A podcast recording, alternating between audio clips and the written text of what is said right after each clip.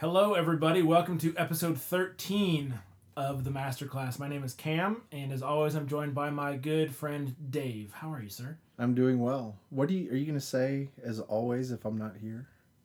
I don't know. Well, we've, we've yet to run into that problem. It would be a pretty lame. I'd have to bring someone else in because You don't want to talk by yourself? who would I ask all my questions to? Myself? That would be very uh, self-indulgent and boring for everyone to listen to, I suppose. So, yeah, we shall cross that bridge when it ever- we- yeah. if it ever happens. So I, I have no desire to not be here. I enjoy being here and talking with everybody. So Well, I'm gonna hold you to that then. good. I'll just, if you're sick, I'll just come. To the, we'll come to the podcast in your bedroom. We can do that.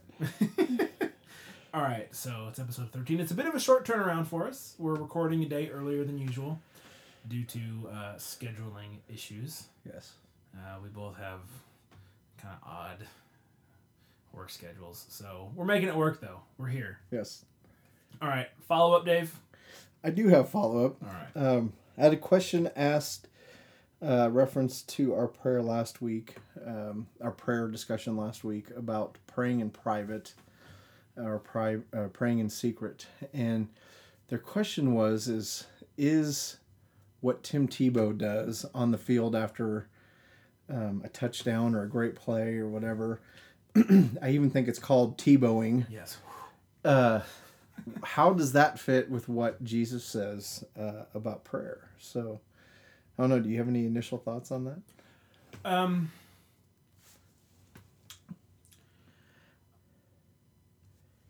I think that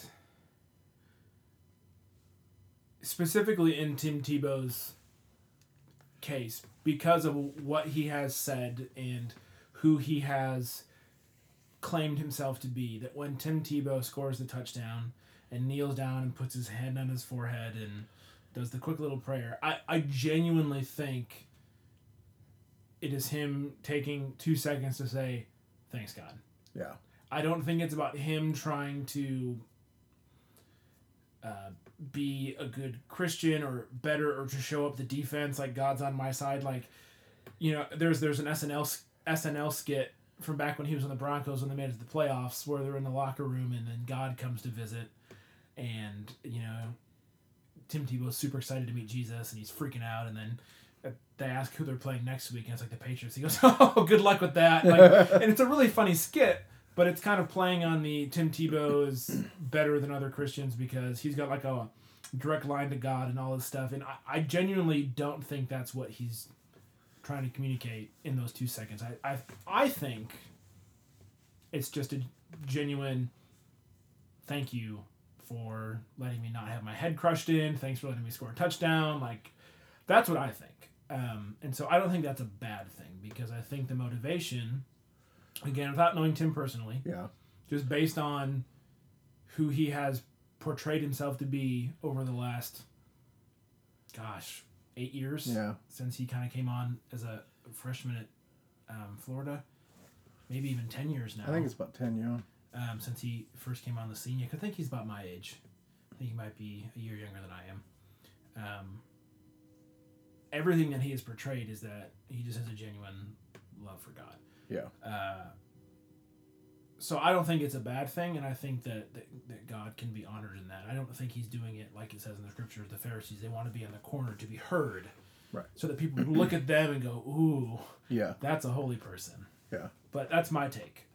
Yeah, and I that was that was actually my answer to this person was I think it, it is a a genuine response to being thankful for what God has done for him, and I don't think I don't think it Uh, because the other thing is sometimes I think those things get associated with superstitions or good luck, and like you said, kind of being a, a God's favorite or or making sure that He blesses him in the same way the next time. I think it's a genuine thank you for what has happened.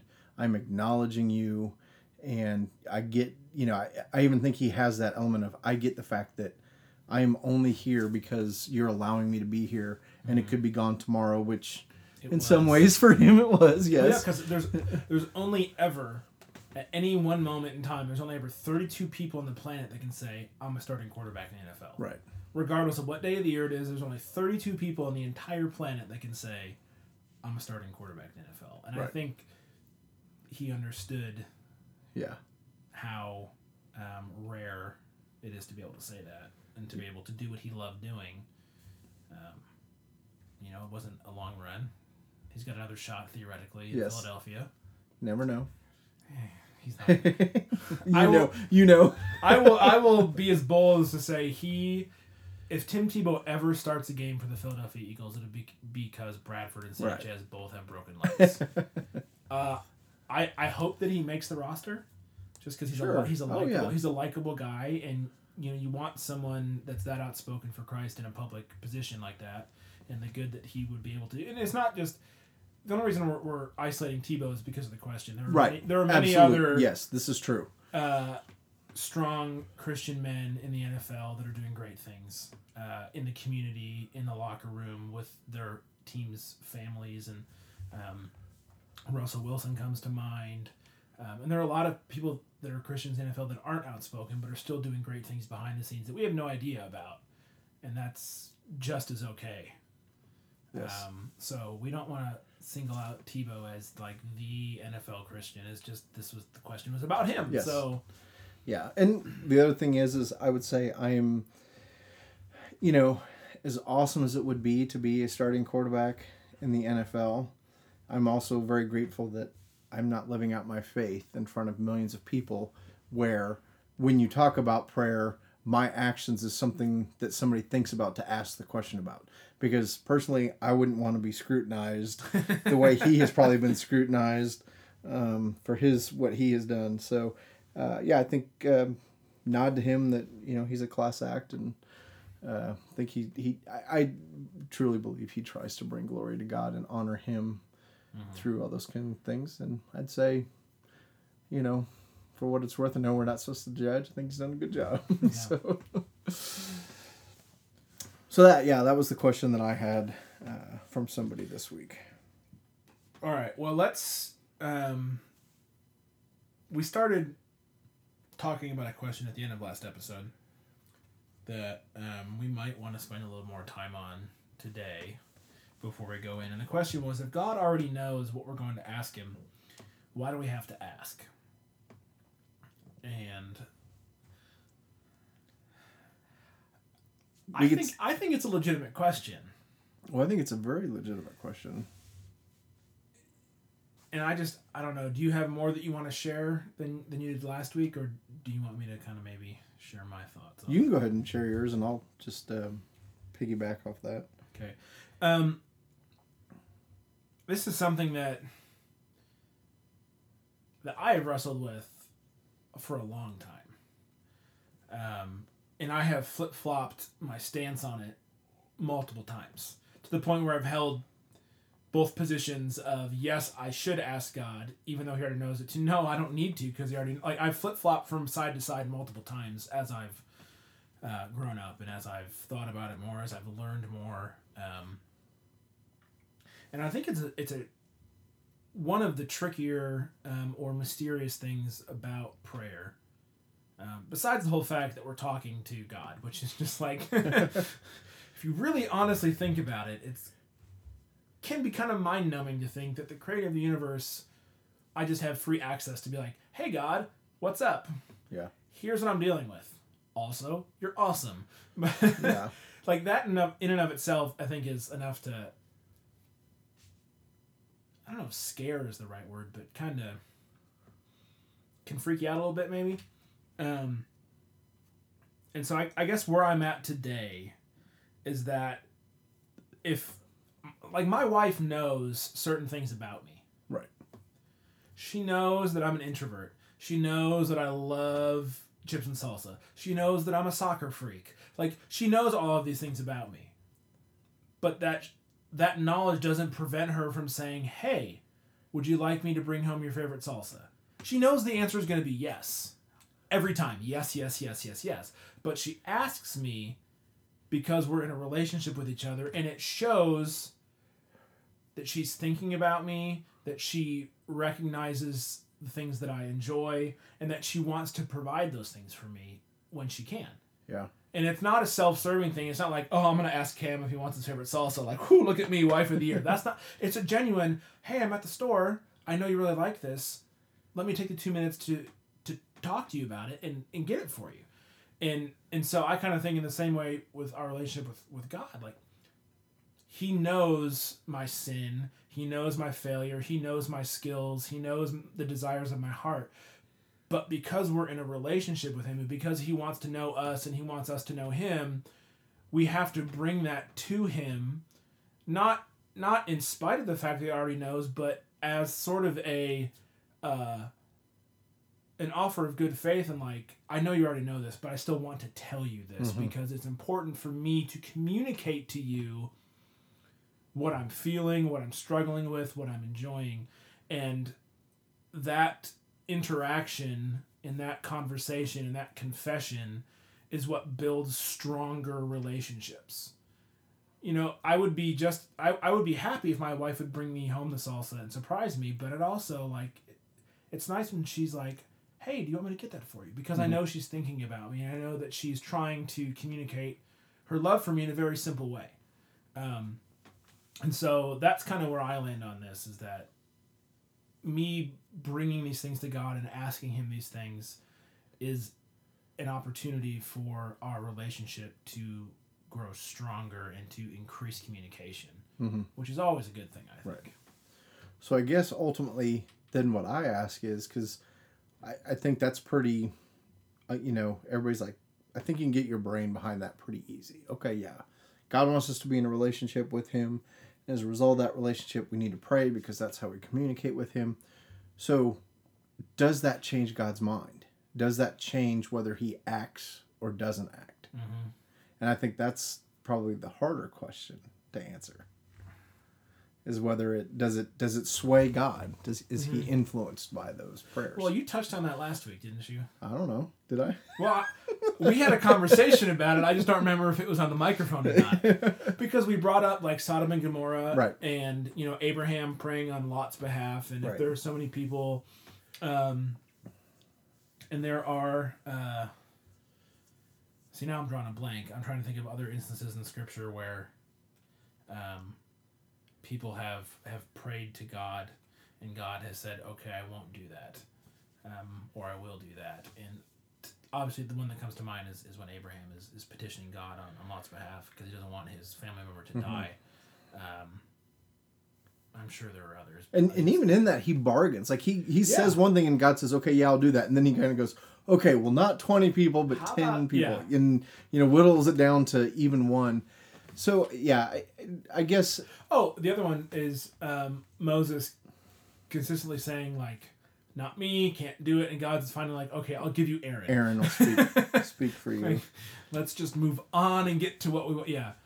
Yeah. Um, I think it's much easier in hindsight to say, oh, yeah, that prayer swayed God but it's for, harder because we have the scripture that tells us right. this is what God was thinking, and then, then this person did this or mm-hmm. said this or prayed that, and then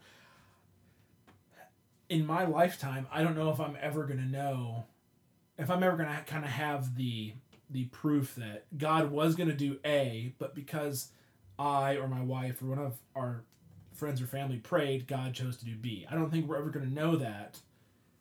And if we ever do know it, it won't be until we get to heaven. Right. And even that's like, I don't think God owes us a.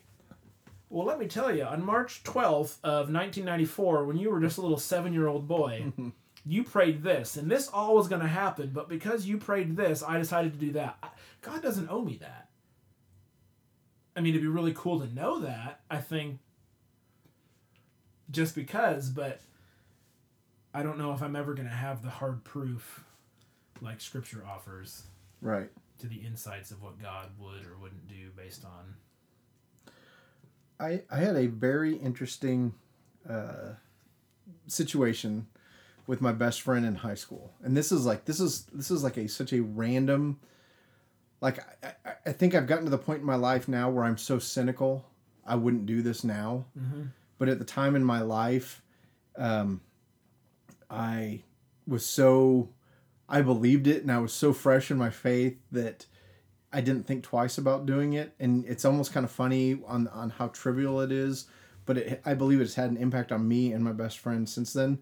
Uh, we were somewhere like at a mall or something where there was literally like you threw a coin up and over something, and if the coin landed, and I can't even tell you the exact details of this, but if the coin landed in something, then you won a prize. And it was something simple like a two liter of Coke or something like that. Totally worth a quarter. So yeah, well, especially in 1987, which is probably when this happened, 88. So, oh, so, so, so literally, I, I went over to it, and, and my friend Ken, I can't remember exactly what the conversation was, but I said I'm gonna get it in watch because I'm gonna pray before I do it. And so I was like, okay, God, I'm praying that this quarter goes in. Throw the quarter over, and it lands in there, and I win the two liter of Coke. And my friend is like, okay, whatever, you know, lucky, lucky whatever. Shot, yeah. And I said, okay, you pray and ask God for the quarter to go in. And so he throws quarter over and it goes in and he wins a two liter. And it is just like, like I said, at that point, I so believed and I was so innocent and so genuine in my faith that I think God showed up. And that was a direct result of uh, him honoring my heart and my prayer. And and really I, I don't even want to even remotely make this sound like this is about me because it, it, it just was and to this day we still talk about that. And it, uh, he knows that prayer is a big part of my life. And mm-hmm. we've been in situations where bad things will happen. And he'll even say it's okay dave's praying or something like that. Um, so I, I, I guess I do truly believe that God uh, intervenes um, on a human level when we pray, and I know that's such a simple uh, kind of example of, of of an answer to prayer. And some people are probably like, well, why would God care about you getting a quarter? And again, I think it was just an affirmation of my faith. It was a chance to witness to my friend and affirmed to both of us that He does answer prayer. And um, it was just a very unique, tangible uh, moment that I will probably never ever forget. And probably when I am praying for things, need to remember. Uh, and this was something I've read about prayer, and I don't even know who to attribute it to.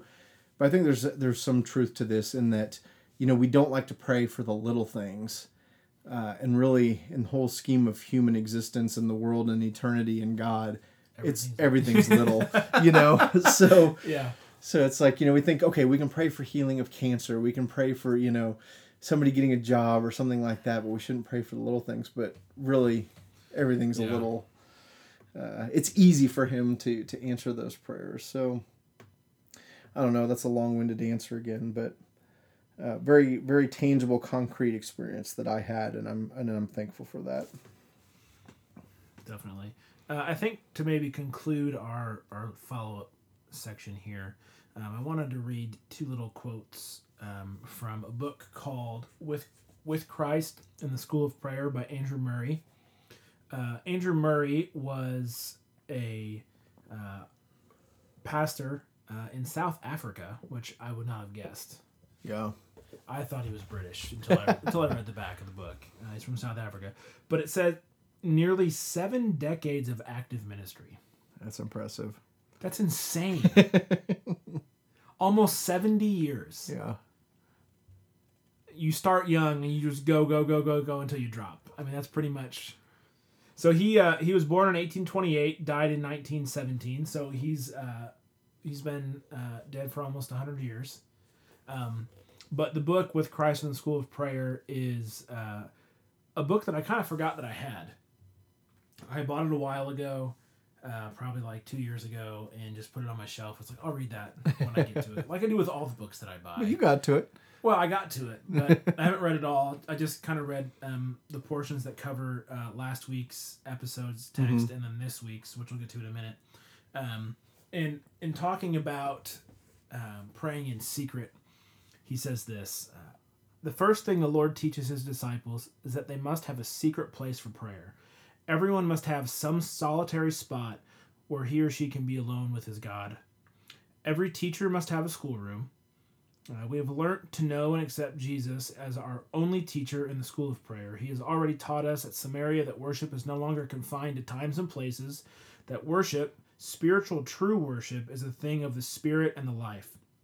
The whole man must, in his whole life, be worshiped in spirit and truth. And yet he wants each one to choose for himself the fixed spot where he can daily meet with God.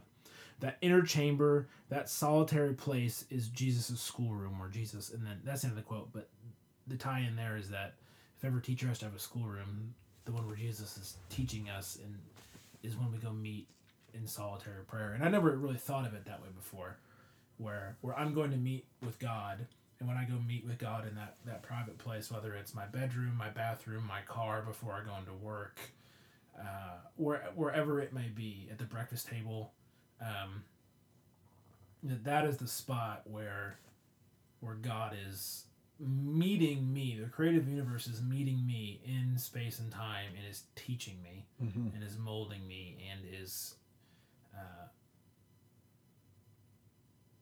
changing me, hopefully, Yes. To be more like Him. And I never thought of it as like going to God's schoolroom. Right. Well, and I think uh, you know implicit in that, which we often miss, is that you have to learn how to pray. You know, and I think as little kids, you know, uh, we kind of are pretty willing and accepting to do that, and it's it's um, I, I I don't know if ever for a sinful person it's natural, but we don't question it. We we welcome it, and I think as we get older, we get cynical and um, a little bit skeptical, and you know maybe we've been hurt or you know jaded by whatever, and I think that um, you have to learn how to pray, and I would I'm willing to bet that you know uh, Murray, who had seventy years of ministry, uh, probably never stopped learning. You know, he probably was constantly discovering new things about God and who He is, and the gift of prayer and what happens in prayer, and um, so yeah. So I I think that's an encouragement to all of us of just it. It may not just happen the first time or the first few times that you pray, but that we are learning uh, how to do it and how to be effective. And I know I've been challenged by a lot of things as we've been looking at the. Um, um, not necessarily talking about it on the podcast, but I've been reading about the um, the Lord's Prayer here for a couple weeks now, and, and just had some of those moments of hadn't thought about that that Mm-hmm. way or or whatever. So, yeah, definitely. And then the, the last quote uh, is something that really stuck out to me, and I'll, I'll explain why after I read it. But it says, Just because your heart is cold and prayerless, get into the presence of the loving Father. Do not be thinking of how little you have to bring to God, but of how much He wants to give you. And I think a lot of the time, when I really need to pray, when I need to go before God and confess, and um, and meet with him, I am I am too ashamed to do so. I am too caught up in my sin and the guilt that I feel and the inadequacy that I feel before God to even say I need to go pray. I'm like ah I'm not I'm not good enough to go bring this to God. I'm too ashamed. I'm too mad at myself. Um, I'm too guilt ridden to pray. And Murray's saying it's like forget that. Leave that crap behind it is not about what you bring to the prayer, but it's all about what God brings and His love and His acceptance and His forgiveness and His grace and His mercy to come meet with you in spite of all that and to say, do not, do not let your sin prevent you from coming to God. Let your sin drive you to God Mm-hmm. let let the the guilt and the anger and the shame that you feel over your own sin drive you to the throne because the only place that's going to relieve you of that guilt and that shame is in the loving embrace of God when he says I've got it covered um, and I, that stuck out great greatly to me just because I know my own um, bent for letting one sin turn into a snowball of just preventing me from coming back to God. Mm-hmm. Um, and so that's just a quote that I really kind of hung on to. Is like it's really yeah, I screwed up, yes, Yeah. but I should not let that prevent me from the grace that God has for me. And I think that's exactly what Satan wants me to do Yeah. Because he's he sucks. Yes, he does. All right. Well, before we jump into our topic for today, um, we want to let you know that you can find all of the stuff that we've talked about so far. We'll have links to all the scripture, um, all the different things. The, we'll have a link to the book. We'll even have a link to that SNL skit because it's really funny. It's a little, it's a little sacrilegious, but it's still really funny. Um, about Tim Tebow and God and the Broncos and I you know I still think there's like there's just you know nuggets of truth in there of you know our God's a big God and he can it's kind really funny. Jason Yeah. Sudeikis plays Jesus. of it's quite good. Uh, anyhow, a Kansas guy. well- mm, exactly. Uh, we will have uh, all the, the links and all the stuff that we talk about on our show notes, which you can find at masterclassfm.com slash masterclass slash 13 because this is episode 13, so it all makes sense. Yep. Uh, you can find us on Twitter at masterclassfm. Uh, you can find Dave at ten8HBO. That's T E N, the number 8, the letters HBO. And I'm at Cam Brennan. If you want to email us, which would be super cool, we don't get much email. so even if you just email us to say hi, you can email us at masterclassfm at gmail.com.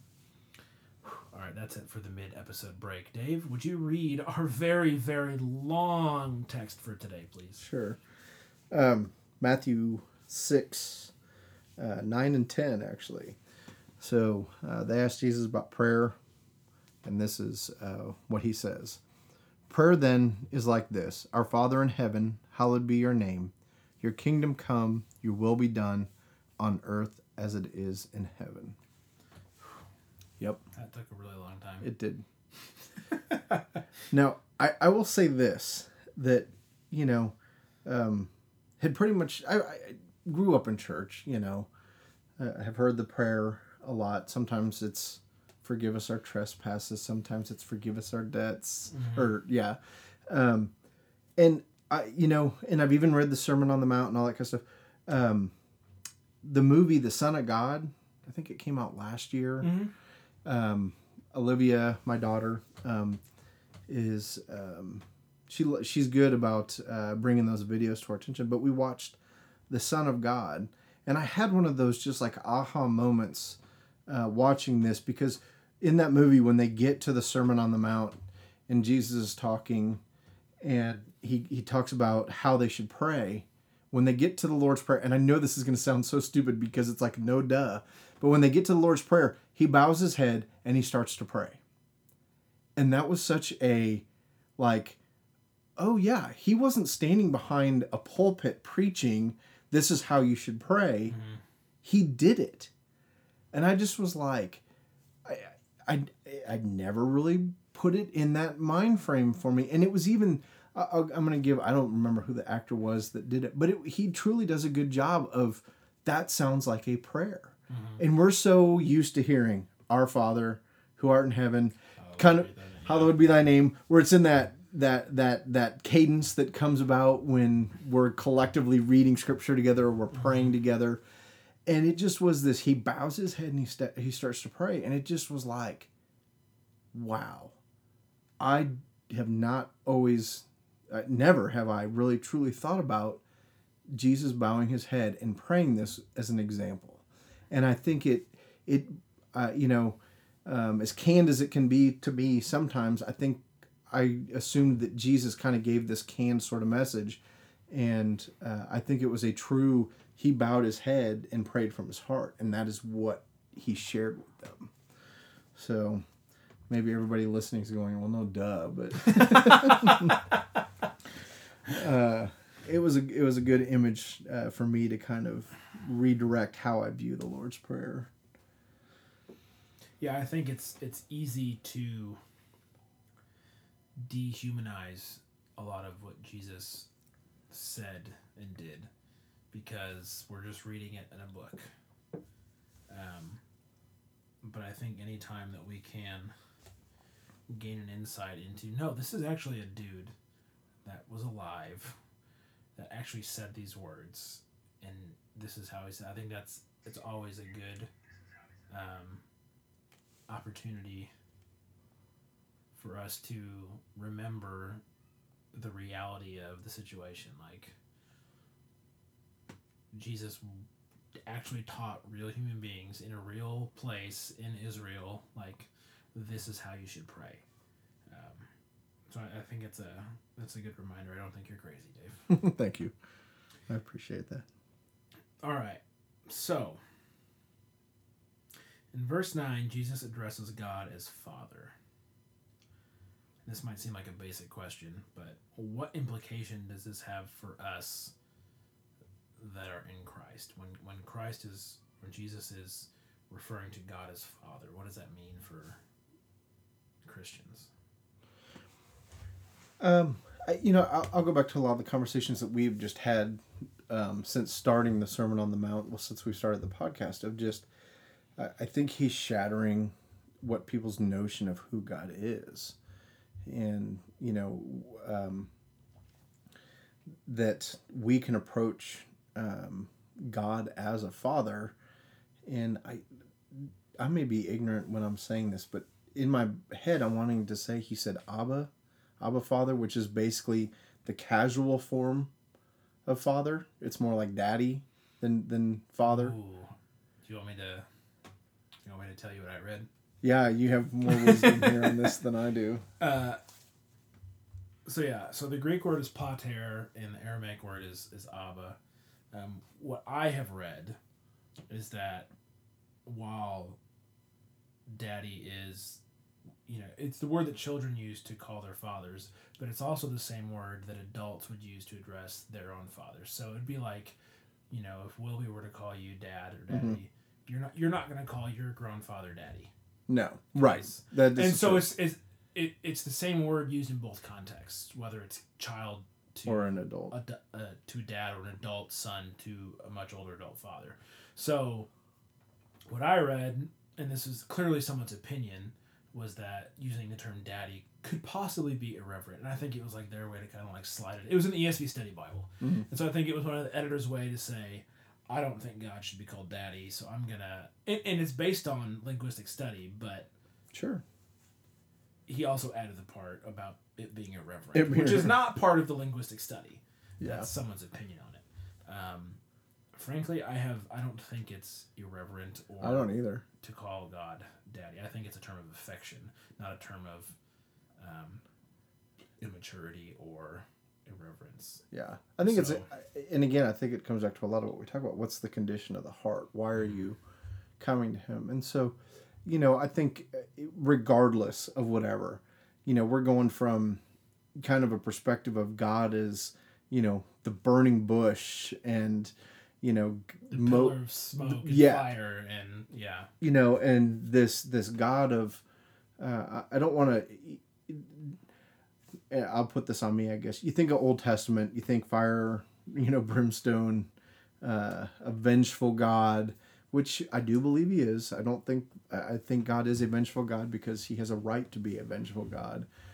Uh, but sort of breaking that that barrier down of saying you need to think of of God as your heavenly Father, who you can approach uh, with um, the desires of your heart. Because, um, you know, I think um, I would approach the way I would make the request of my dad um, differently than the way I would make the request of an authority figure, um, you know, like a king.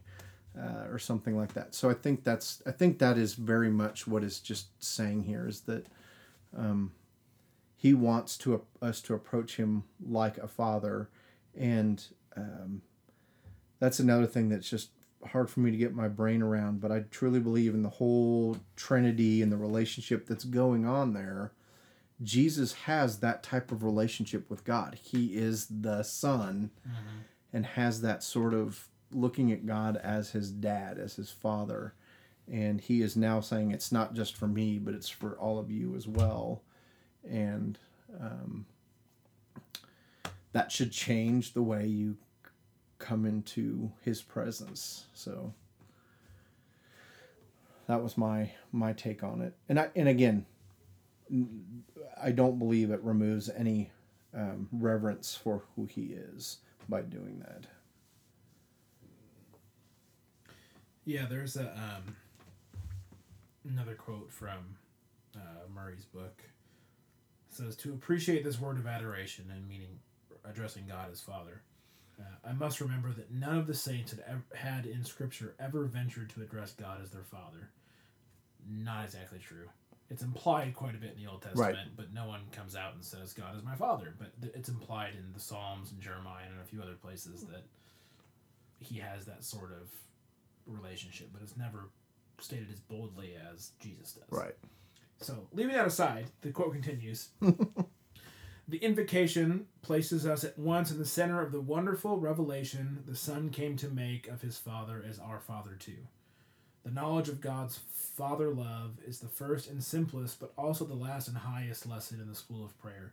It is in the knowledge of God's fatherliness revealed by the Holy Spirit that the power of prayer will be found to root and grow. And so I guess what what I think Murray's getting at here is that um,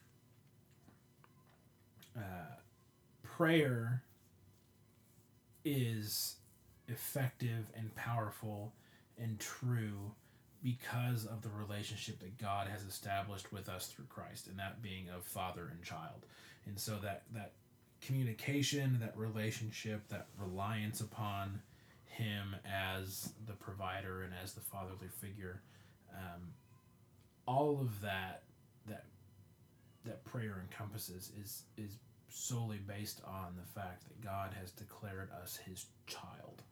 We have been adopted into His family, as numerous you know Mm-hmm. passages in Scripture um, extrapolate upon that that prayer is real and active because God has claimed us as His own, and He wants to be the Father, um, like the ultimate Father for us. Yep. And so it's it's one thing, like you said, to address a king, or you know someone who doesn't have who who is powerful by their authority uh, or by their position. But you know well that you're you know you're the servant, they're the king, and you know God is obviously the King of Kings and the ruler of the entire universe. But he he sets aside, I shouldn't say sets aside. He he fully fulfills that position, but he also says, more importantly, I am all of that. I am the King of Kings. I am the ruler. I'm the creator of all. Everyone shall bow to me. Right. But at the same time, I'm also your father. Yeah. And um, I think that's an incredibly um, powerful differentiator between the God of the Bible and any other, religious text on the planet. Yeah. Um, Well, and that's I think about you know when my kids come to me and ask me a question. I you know I they they they ask me it because they I think they think I can answer it. And it's not just I can answer it, but I can answer it because I care for them and I love for them. And that it's just such a different way you would make that request versus the way you would ask a boss or ask somebody in authority. And um, you know, I I don't I, I think there's probably uh, there there are certain things that my kids will ask of me where they probably are like, well, dad will probably say no or mom will say no, um, but they still they still ask it, they still make that request, and they um, I assume there's a possibility that they don't ask some things because of that, but I would venture to guess that my children tend to lean towards. I'm going to take that chance and I'm going to ask it anyway. And I think that's what he wants of us. All right. Uh, next question. What does hallowed mean, or hallowed, depending upon your personal opinion? Uh, what does it mean, and why is it important in this context? I should say. Um, Hollywood means holy, which I did know, even though you have, have that in our notes here. uh, yeah, and and so I, you know, um, I think that is consistent throughout Scripture. God's name is holy, and um, I I think we need to. Um, that needs to be taken seriously. It needs to be taken to heart that God's name is holy, and um, as we pray, um, similar to, um, you know, when you t- when you look at the Ten Commandments, the first two commandments in in in the Ten Commandments really deal with God and who He is, and I think that's central to this theme here, and uh, you know. Um, he is God. He is the creator of the universe. Um, he doesn't have to be humble. he doesn't. Uh, he doesn't have to, you know, die to self. He doesn't have to, you know, he is God. And so um, we need to remember his name and we need to keep it holy. And I think central to the way we pray to him is acknowledging him first, which personally, I'll just confess real quick. I don't always start with God, you're holy, you're awesome, hallowed be your name. I think I start with, I want this, I'm worried about this, pray for this, you know, even maybe Mm-hmm. praying for somebody else. I don't always start with him. And again, um, the creator of the universe, God, has the right um, and just intrinsic of, of, of, of who he is. We need to hold his name with reverence and acknowledge that in our prayer. Yeah, I think um, to kind of maybe cut out the next question, um, that sort of importance and reverence is proven by the place in the prayer. You know, when God says pray like this, and the or Jesus says in prayer like this, the first thing is, God, let your name be holy, let it be revered, let it let it have the place and the power and the reverence that it's due. Um, you know, if you look at it, you know, your name, hallowed be your name, your kingdom come, your will be done. The first, all that we're covering in today's episode is all about God and, and who he is and what he is about and what he wants to accomplish before it ever even gets to, oh, and give us our daily bread and let us forgive those. And so the, the first whole half of the prayer is focused on on God, on on his holiness, on his sovereignty. And I think it's an important thing for us to remember. Like you said, I'm the same way. Oh my gosh, God, this, that, and the other thing, and this, that, uh, and I need this, and I want that, and I call Apple Watch, please. and okay, see you later. I gotta go. Uh, that's like ninety percent of the stuff that I, or how you know my prayers go, and it's just like, man, I read this, I'm just like, oh man, you know, epic fail. Yes. I don't I don't nearly um it's not that I don't believe it. I just my prayer habits have been you know, I'm pretty good I'm pretty good about thanking God in my prayer, like God, thank you for this, thank you for that. Um but it's a concerted effort for me to do that Yeah. as opposed to just jumping into the what I want, what I need um, situations. It's it's very much harder for me to sit and pray and say, God, you are a holy, you know, you know, you are mighty, you are you are majestic, like all of, and just kind of like proclaiming God's character traits back to him and, and thanking. It's very unnatural for me, and I find it rather uncomfortable actually, because I just feel weird. You know, Eh, like I, I would never have a conversation with you and be like, "Oh, Dave, your hair is your hair is so brown and your shirt has so Arkansas and like that's not that's not a normal conversation with No. a person. And, and uh, granted, no, we don't. and and God is talking with God is not a normal conversation with another person, but at the same time, it's not. It's something that is very um, unique to prayer and to a relationship with God. Is is that aspect of you know you know, and you read the Psalms and it seems kind of natural there. Oh. You know, may Yeah. may your enemies be trampled under your feet in in that poetic like Right. old world style of writing. You're like, oh, that fits, but it's like I don't know if I can LOL in a prayer. Yeah. it just it's hard for me to to go there, and I don't want it to be. But it's also like you said, it's one of the things I have to learn Sure. to do. Well, and I'll even say this. If you don't know what to pray, you pray these two verses Our Father in heaven, hallowed be your name, your kingdom come, your will be done on earth as it is in heaven. That, in and of itself, I'm going to say is adequate. If we prayed that and only that, I'm willing to say that's enough. And it's, I for me personally, I could probably pray those two things and have that have that be a better prayer than anything else I ever pray. And even as I'm saying that, I'm like, you know what? I wonder what what the what uh, my relationship with him would be like if I spent some time um, having my prayers be nothing but that. Those two verses right there, because it's everything you need. God, you're awesome. Hallowed be your name. You are holy. Holy is even better than awesome. Mm-hmm. You're holy. You're complete. You're perfect. There's n- there's no imperfections of you, and I know we're going to get into this in a second. But your will, your kingdom come, your will be done on earth as it is in heaven. I mean, your will be done on earth as it is in heaven covers every request we have. It is that complete. Everything that I could ever need, ever want, ever mm-hmm. pray for, healing, material need, anxiety, anything is summed up by your kingdom come, your will be done on earth as it is in heaven. Yeah, it's it's as someone who enjoys writing and thinks they're okay it's incredibly frustrating when you read something and you're like, oh my gosh, someone has in one sentence completely summed up every possible thing that I'd ever want to say. Yeah. Like it's it's it's a beautiful summation of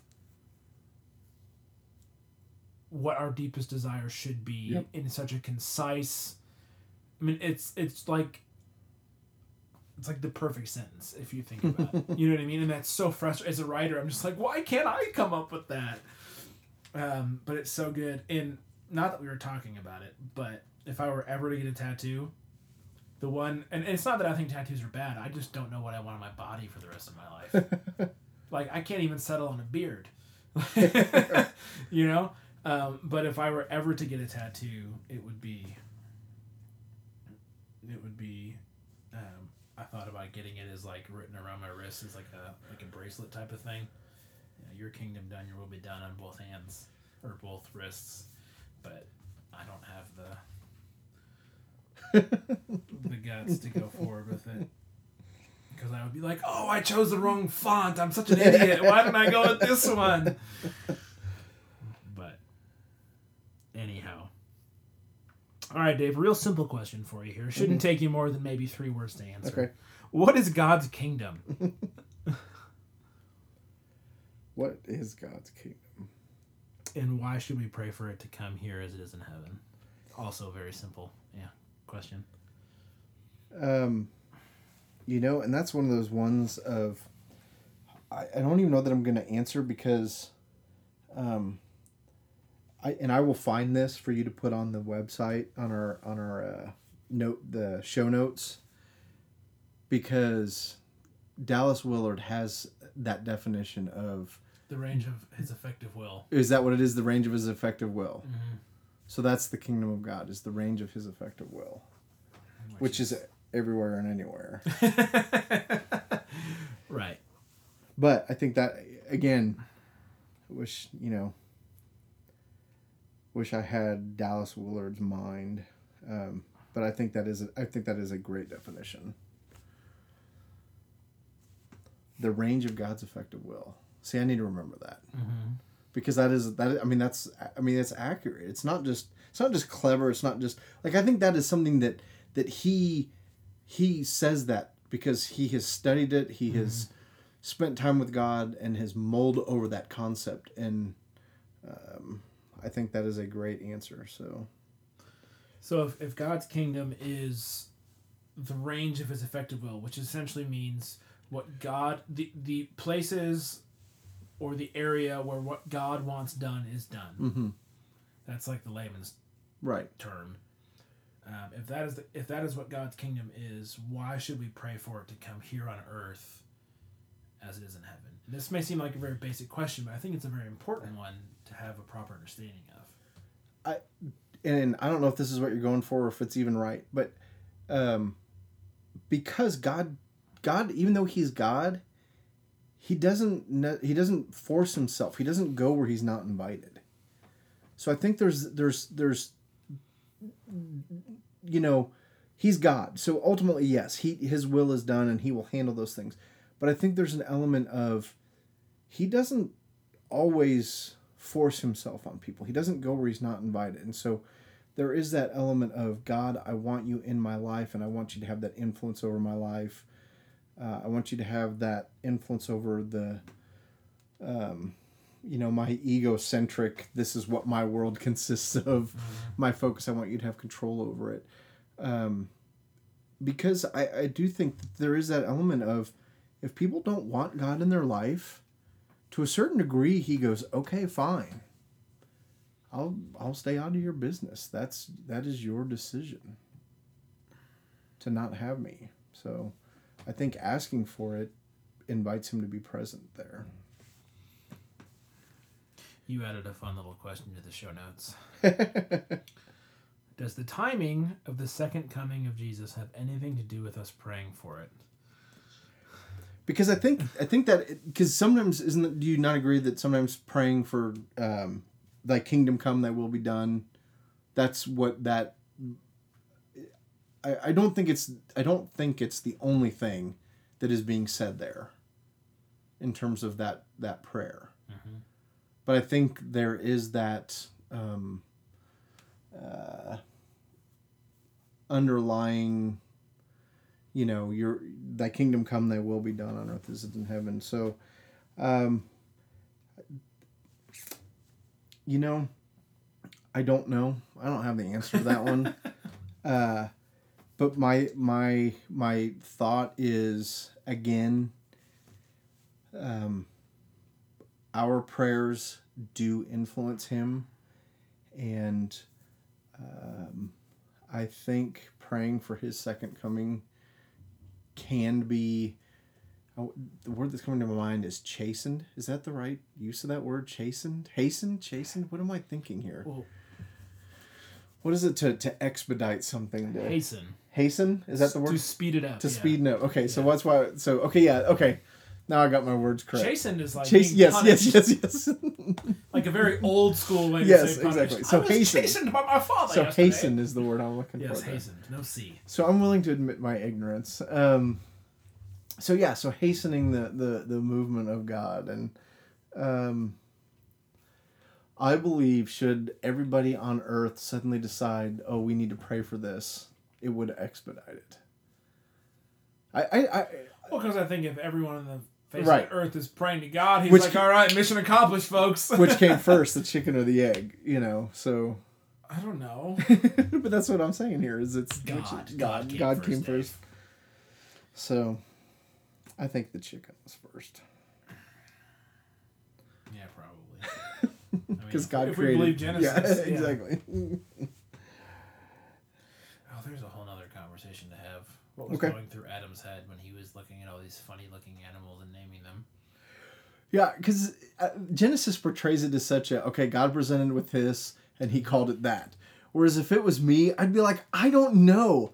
I, you know, the first five or six were easy, but I'm, I'm running out of I'm ideas. running out of ideas here. So, I just I want to be there when you know he's had like gecko, frog, chicken, gerbil, Siberian tiger. Like I want to see his face when the first animal's like that could tear him to shreds pops up. You know, because the other ones are all harmless, and then it's like, and grizzly bear. Like, I want to see what his reaction was when this, you know, enormous animal with claws and fangs and a roar to instill fear showed up. yeah, I just think that'd be really kind of a that would be a good SNL skit, it would be. Or you know, skit guys if we want to stay in the Christian realm. Yes. Well, and I'm assuming that he had things like saber-toothed tigers because they clearly existed. And existed. Velociraptor. And velociraptors and T Rex and oh so- my goodness. Yeah, that would. It, it, that's one of those you're just like, how long did it take him?